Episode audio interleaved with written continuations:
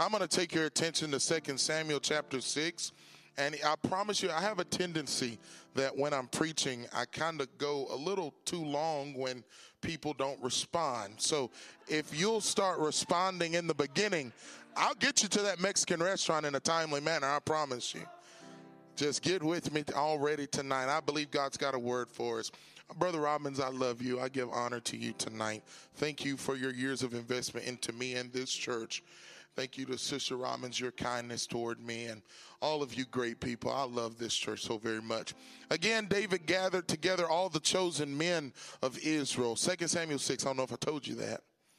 And David arose and went with all the people that were with him from Baal of Judah to bring up from thence the ark of God, whose name is called by the name of the Lord of hosts that dwelleth between the cherubims. And they set the ark of God upon a new cart. Everybody say a new cart.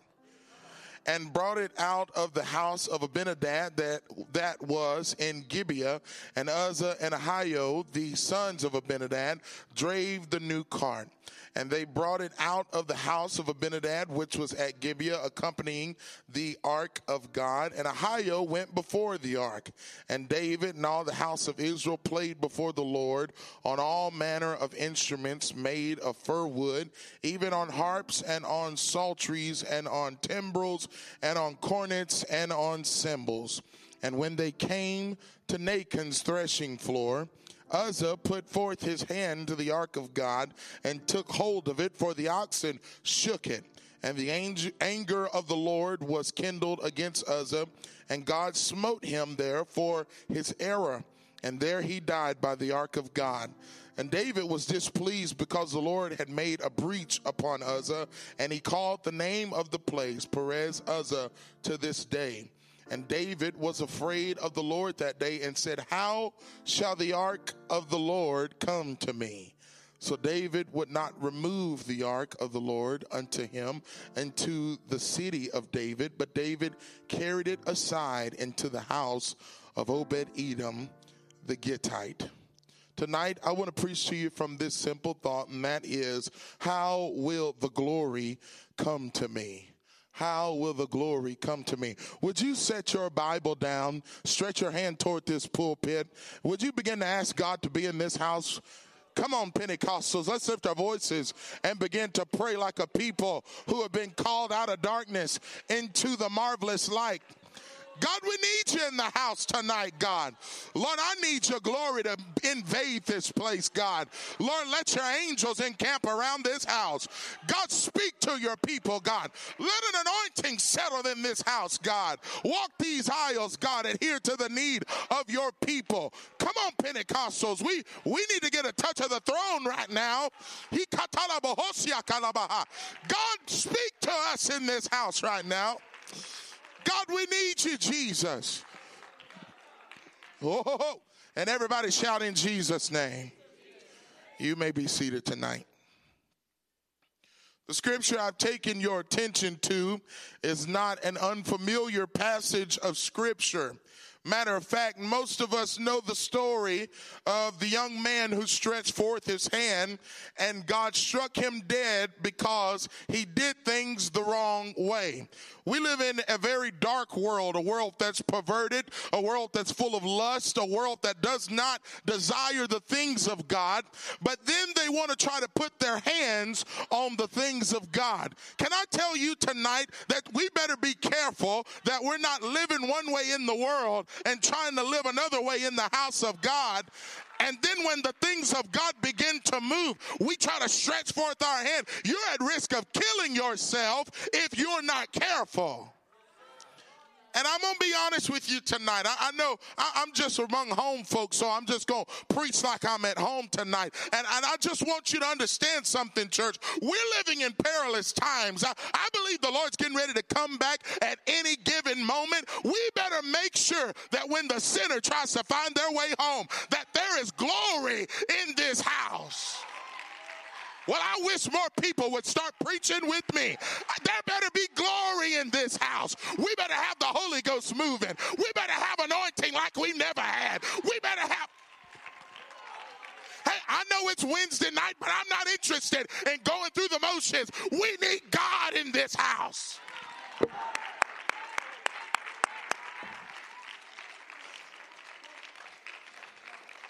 And one thing you've got to understand about the Ark of the Covenant was it was not about the Ark itself that David craved. David simply wanted the presence of God more than he wanted anything else. David wanted the presence of God more than he wanted to breathe. David wanted the presence of God more than he wanted to be king. David said, above all else, God, I need your presence if I'm going to keep on going. And since David became king, from the day he became king, he was determined to have the Ark of the Covenant back in Israel. Why? Because he knew that with the ark came the presence of Almighty God. With the ark came the blessings of God. With the ark came the outpouring of God. With the ark came everything I've been looking for. Hey, I'm going to tell you something, weary soul. This is everything you've been looking for. You don't need to keep looking. You just found it tonight right in this house. The glory of the Lord is what you've been looking for. The Holy Ghost is what you've been looking for. Because I remember, and many of us in this room, you remember the night that the Holy Ghost found you. You was messed up in your sin, but you went down to an altar. It's like the old song said, I went to a meeting one night and my heart wasn't right, but something got a hold of me. It's the Holy Ghost and fire, and it's keeping me alive. I'm sorry, but I'm not going to go die in the world. If I'm going to die, I'm going to die in the army of the Lord.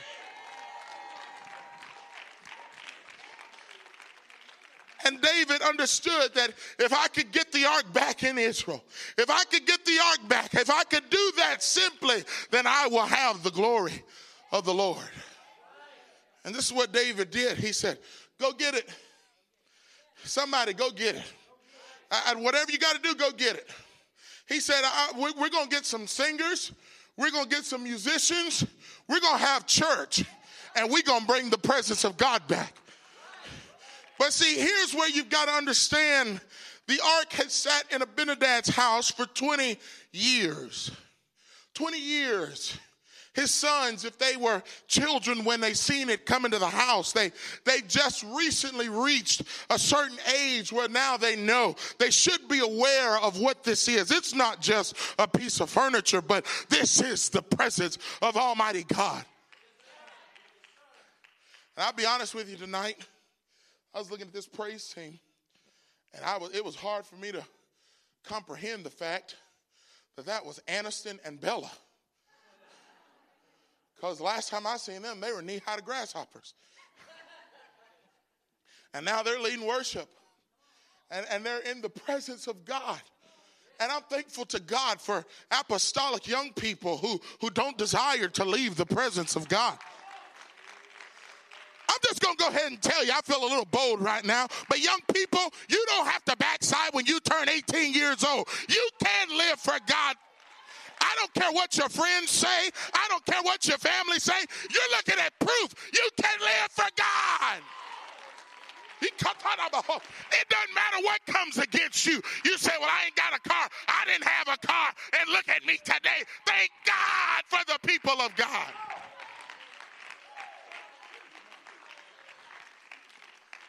Because I'll tell you this, and I'm just going to be honest with you, I hate to put y'all out there like that. But I, I, I promise you, Sister Missy, she'll come get you. And I promise you, Sister Sheila, she'll come get you. And Damon, he'll complain about it, but he'll come get you. They'll, they'll pay your way to go to youth camp. I'm not trying to write nobody's check tonight. I'm just telling you what they did for me, so I know they'll do it for you. They'll let you sleep on couches if you need to. They'll buy you a McDouble if you, they have to. They're a little bit more expensive today, but they'll do it. And it was because there were some people that saw value in this little boy. And they said, We're not going to let you fall by the wayside. We're not going to let you go out into the world like ever. We're not going to let you suffer in the world. We, we're going to love you until you see the glory. We're, we're going to try to keep you in the house till you see the glory. Well, I wish I had about 15 people that would stand to your feet and testify. We've got to see the glory. This generation has got to see the glory. I'm not interested in patty cake Pentecost. I need a move of God.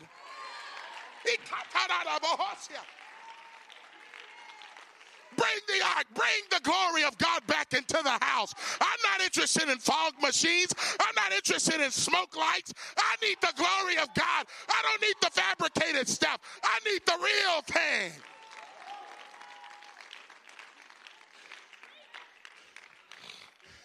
Because this is what we realize. You can be seated. I didn't mean to work you up. This is what we realized. David said, We're going to bring it in on a cart. And although their intentions were good, now understand, there are many people got good intentions. I, I, I, hate to tell you this, but there are a lot of people that got good intentions. The, ark, the cart would have been an easier way to carry the ark. You got to understand something. The ark was a heavy, a heavy piece of thing. It, it wasn't a very light thing. It, it, took it took some strong men to carry this thing. And so this ark, this cart, it was just gonna, it was gonna make it easy for them to pull it into the city. And you understand something, this new cart, I'm thankful. I'm thankful that we can change methods. I'm not against changing methods, but but I don't want to change the message. And this is this is what we've got to understand tonight. God said, "Listen, you you, you got to understand something. Abinadab was of the Levitical priesthood, so they understood how to carry the the ark of the covenant." And there was a specific direction that this is to be carried on the backs of men. This is not to be carried on a cart.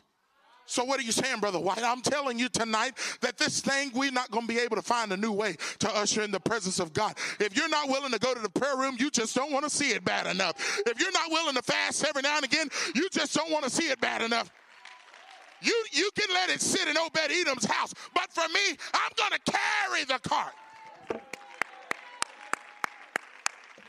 I'm not interested in a new way. I want to do it the old way. Show me how to pray, preacher. Show me how to fast, preacher. Show me how to preach like the elders did it. Show me how to win people like the elders did it.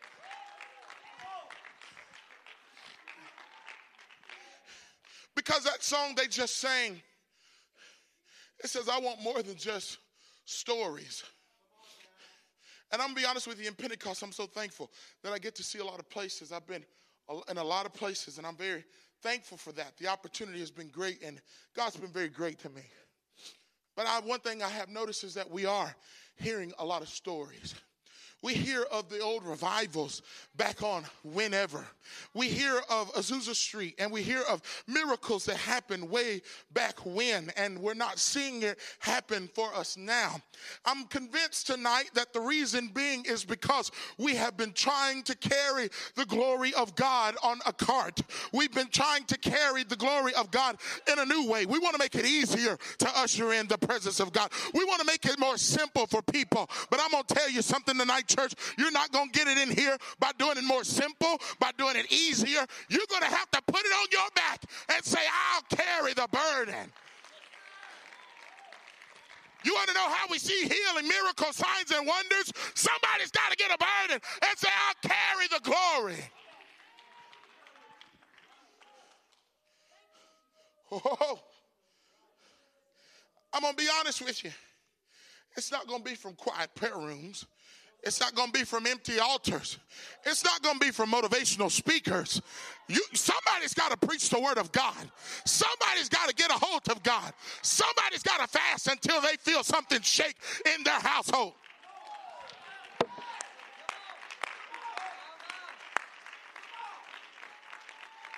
I don't know about the rest of you, but I still got lost loved ones that need this message desperately. I need the glory in my house. I, am just going to be honest with you. In Pentecost, we're, we're having an issue right now where people really don't want to do all it takes in order to have revival. We say we want revival, but we won't do what it takes to have revival. It, we're not just going to have revival from patty cake. We're not going to have revival from just barely getting by. Somebody's going to have to do the work of an evangelist and say, I will do whatever it takes, God.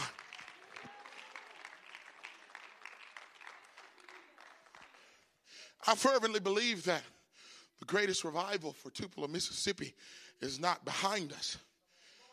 I'm very honored and thankful that I'm standing behind a pulpit, uh, that was established by men like Brother Greenway and men like Brother Klepper and men like Brother Foster. I'm thankful that I'm standing behind a pulpit from mighty men, Brother Robbins and, and several others who have stood behind this pulpit and boldly proclaimed the Acts 238 message. But I'm going to tell you something, church. If I'm not in the prayer room, if I'm not seeking the face of God, it all avails to nothing. But I've got to get in the presence of Almighty God. I need the glory of God in my life. I need the glory of God to shine in my church. I need the glory of God to shine in my house. I need the glory of God. I don't know about the rest of you, but I'm so desperate tonight to have the glory of God.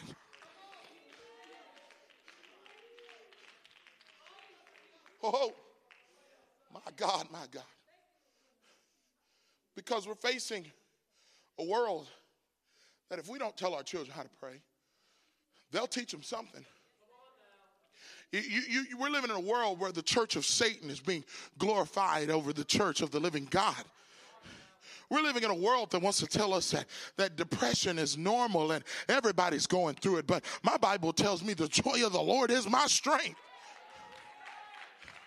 I, am not against medicine and all that stuff, but if I could just tell you right now, you wonder why you're fighting depression, you better get to an altar and say, God, I need an overdose of the Holy Ghost tonight. I, am not interested in being depressed and having panic attacks and anxiety. I need the glory of God in my life.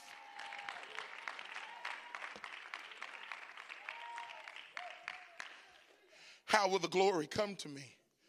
David had to get a hold of one understanding that it was not meant to be carried the way that they were carrying it.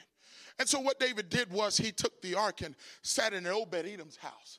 That was not where God wanted it to be, but that's where it sat. Sometimes I think that in Pentecost, we think that the power of God is only resident in our churches, but you better believe something. If, if the Pentecostals won't act right, God will give the revelation to a Baptist somewhere, and they might have a church that says Baptist, but they're Jesus' name, holiness believers. You say, Brother White, that ain't gonna happen. Well, you you must be mistaken. You drive down to Atlanta, there's a big old Baptist church where the pastor preaches emphatically. You better be baptized in Jesus' name. You gotta have the Holy Ghost, evidence by speaking in tongues. And you gotta live a life of holiness and separation from the world. Got to have the glory. God, don't give it to somebody else, God. God, I want it in my life. God, I want it in my home. I want it in my church. I want the glory of God.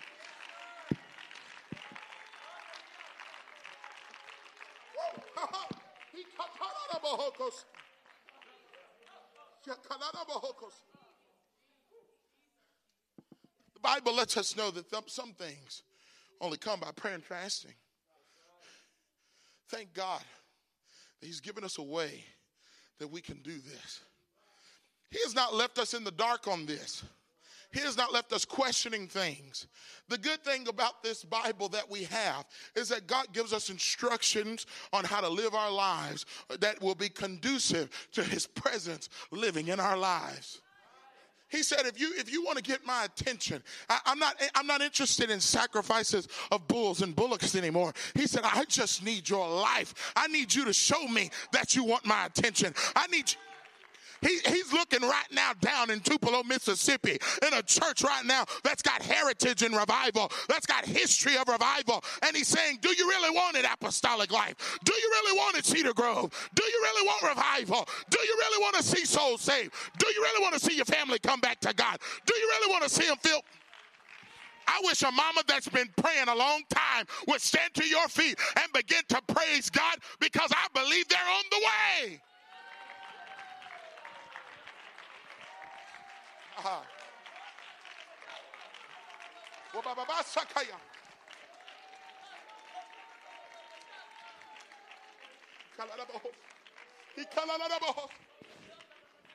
Oh, come on, church. I, I, hope you ain't got tired already. My God, they've been shouting up in the football stadium all Sunday long for a team that ain't never done anything for them. Why wouldn't we shout for a God who's done everything for us?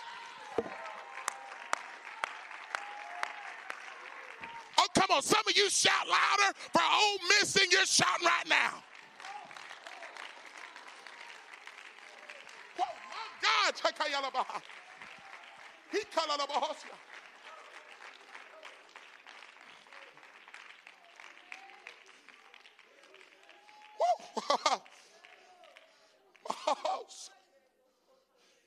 Because I'll be honest with you, church, I'm getting so fed up of seeing my generation backslide.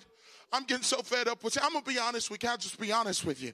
I, I, look around this building tonight, and my heart's just a little bit grieved because I don't see the ones that I was in youth group with, Brother Robbins. I don't see the ones that, that were in Cedar Grove when I came to Cedar Grove. And I keep thinking to myself, God, where are we missing out? Where's my generation missing out? And I fervently believe that the presence of God just became an ornamentation to them. Because when you're raised around it, when you see it so often, when, when, you, when you're not raised to reverence, I'm not saying you parents didn't do that. I'm just saying this is what happens when we see our young people begin to leave the church. I start to grieve my soul because I pray for the day that I see some of the friends that I had come back to God. I pray for the day that they leave these charismatic churches that ain't doing them no good and come back to a holiness teaching church. Come back to a Jesus name church. Come back to a church that preaches that you can be delivered. You can be set free. You don't have to be bound. You don't have to be messed up in that sin. You can live in freedom.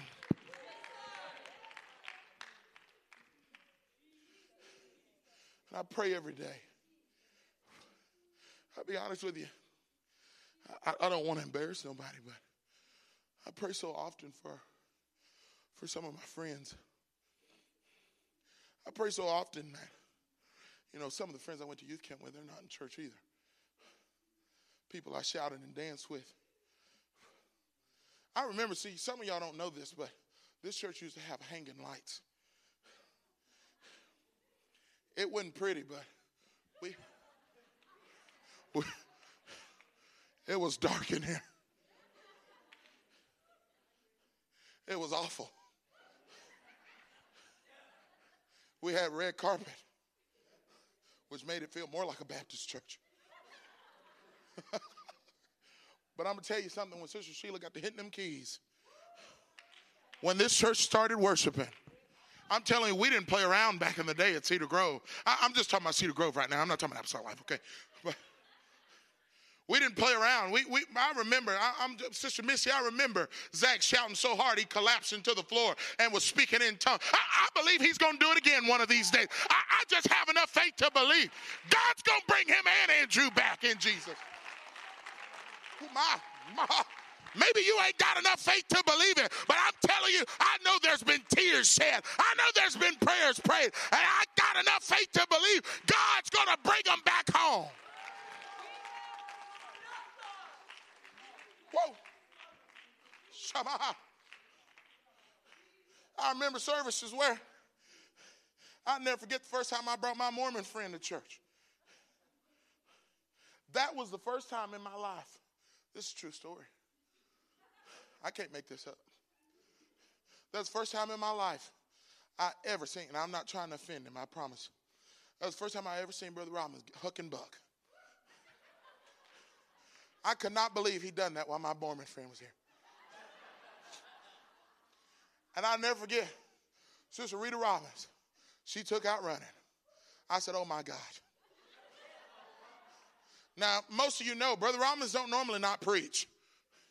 But that was the first Sunday night, I think, in the history of this church that didn't nobody preach. Because we had throwdown church. And I'll never forget, this to make you laugh. I'm not trying to make you laugh. I'll never forget Sister Deborah. She ran back there to my Mormon friend because Pastor called all the young people on the platform. So he was back there by himself, and I saw it. I saw Sister Deborah Kitchen back there. She said, Come on and worship. I saw my Mormon friend go. We got in the car. I said, You didn't know white folks had church like that, did you? He said, I didn't know anybody had church like that. He said, I ain't never come back to this Pentecostal church. I'm just telling you what happened when, when I saw the glory come into this house. When I seen the glory come into this house, people were moved to an altar that had never. I've seen drug addicts come down to this altar in this church. Why do we believe God wouldn't do it again? I've seen ex convicts get the Holy Ghost down here at this church. Why would not we not believe God could do it again? Hey, we've seen too much Cedar Grove. We've seen too much apostolic life. God's getting ready to bring the glory back into this house.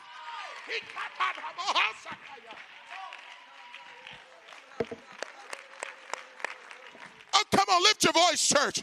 I feel an unction of the Holy Ghost moving in this room. Somebody needs to obey the Holy Ghost right now. You've been sitting on that pew keeping it warm long enough. You need to stand and give God the praise He's worthy. Oh, come on, don't let Brother Cockrell run by himself. Why don't one of you young men run with him? What?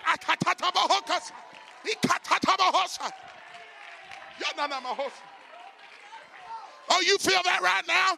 That's the Holy Ghost moving into this room. Somebody obey the Holy Ghost right now.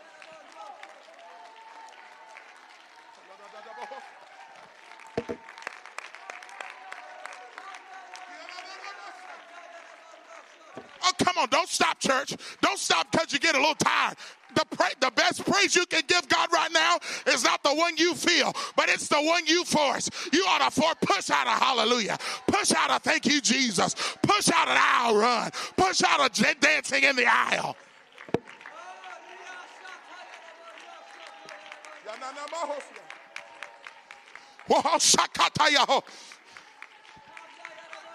Oh, come on, child. I feel the glory moving into this house right now. What do you need from God? I believe right now is a moment where God's ready to meet your need.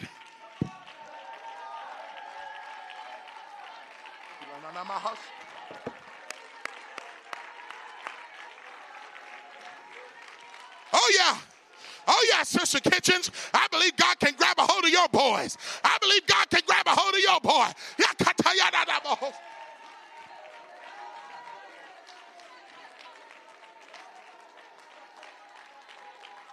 Whoa, maha.